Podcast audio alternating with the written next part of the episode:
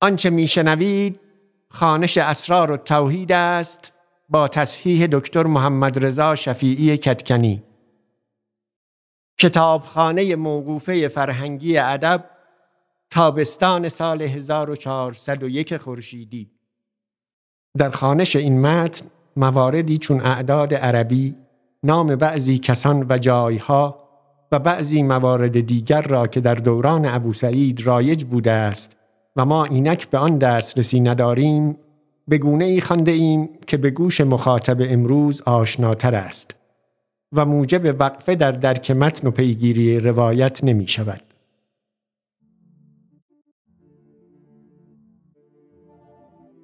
اسرار التوحید باب دوم فصل اول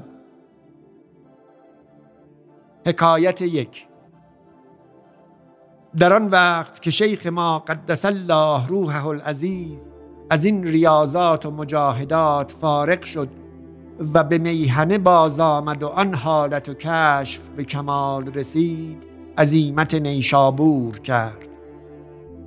چون به دیه باز توس رسید دیهیست بر دو فرسنگی شهر تابران. درویشی را پیش بفرستاد. گفت باید که به شهر شوی به نزدیک معشوق. و گویی دستوری هست تا در ولایت تو آییم و شیخ ما هرگز هیچ کس را نگفته است که چنین کن یا چنان مکن. گفته است که چنین باید کرد و چنان نباید کرد. و این معشوق از اغلای مجانین بود است و سخت بزرگوار و صاحب حالتی به کمال. و نشست او در شهر توس بود است و خاکش آنجاست. و چون آن درویش برفت شیخ بفرمود تا اسب زین کردند و بر اثر برفت. و جمع صوفیان در خدمت وی. چون به یک فرسنگی شهر رسید به موضعی که آن را دو برادران گویند دو بالاست که از آنجا شهر بتوان دید.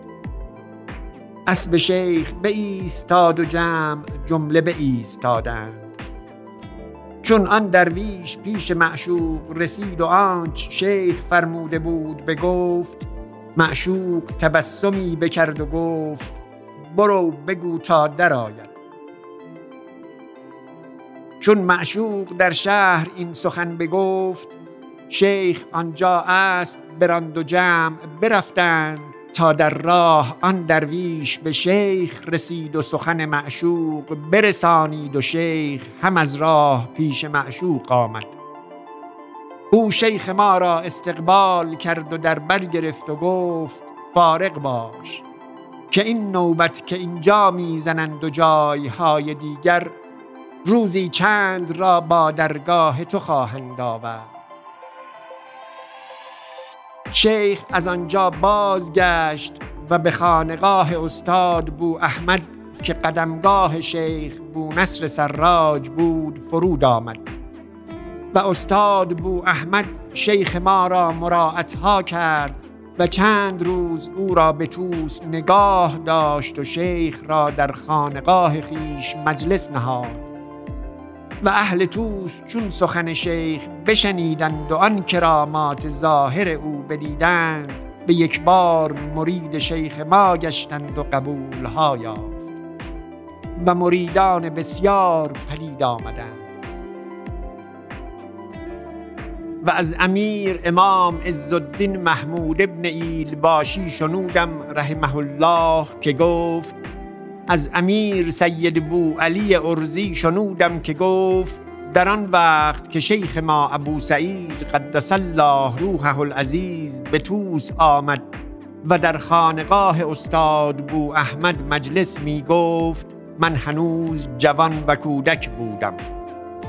با پدر به هم به مجلس شدم و خلق بسیار جمع آمده بودند چنانک بر در و بام جای نبود. در میان مجلس که شیخ را سخن می رفت و خلق به یک بار گریان شده بودند از زحمت زنان کودکی خورد از کنار مادر از بام بیفتاد. شیخ ما را چشم بر وی افتاد گفت بگیرش. دو دست در هوا پدید آمد و آن کودک را بگرفت و بر زمین نهاد چنانک هیچ علم به وی نرسید.